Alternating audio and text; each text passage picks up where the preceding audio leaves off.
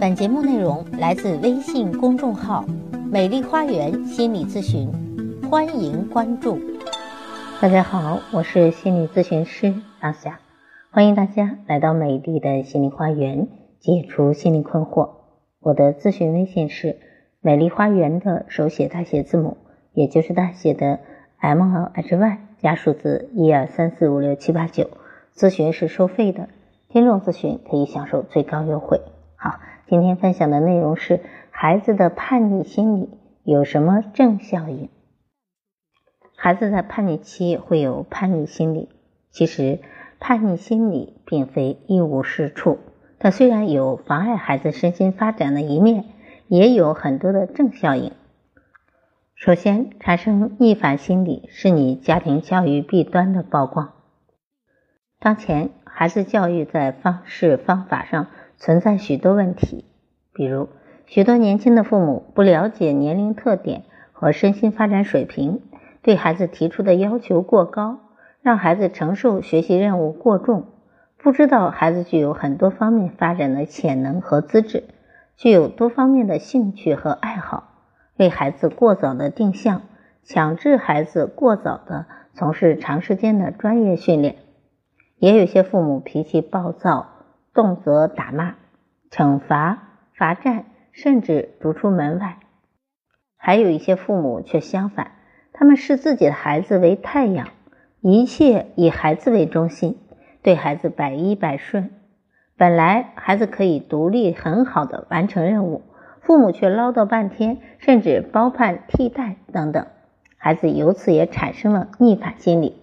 可以说，正是这些教育弊端造成的。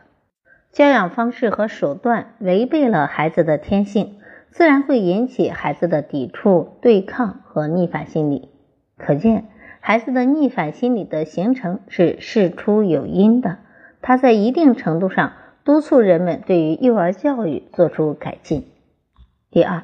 逆反心理包含许多积极的心理品质，孩子产生逆反心理是其天性的自然流露。它从另一方面反映了幼儿自我意识强、好胜心强、勇敢、有闯劲、能求异、能创新。现代社会充满竞争，迫切需要具有创造性的思维、能开拓、能进取的人才。因此，父母要善于发现逆反心理中的创造品质和开拓思维，并合理的引导。只要引导得当，逆反心理会发挥积极作用的。第三，逆反心理在某种程度上能够防止其他一些不良心理的形成。逆反心理强的孩子，在不顺心的情况下，在愤懑、压抑、不满的时候，是敢于发泄的。啊，它的好处就是孩子发泄出来，不会压抑，不会逆来顺受，他们不会让不愉快的事情长期的滞留心中。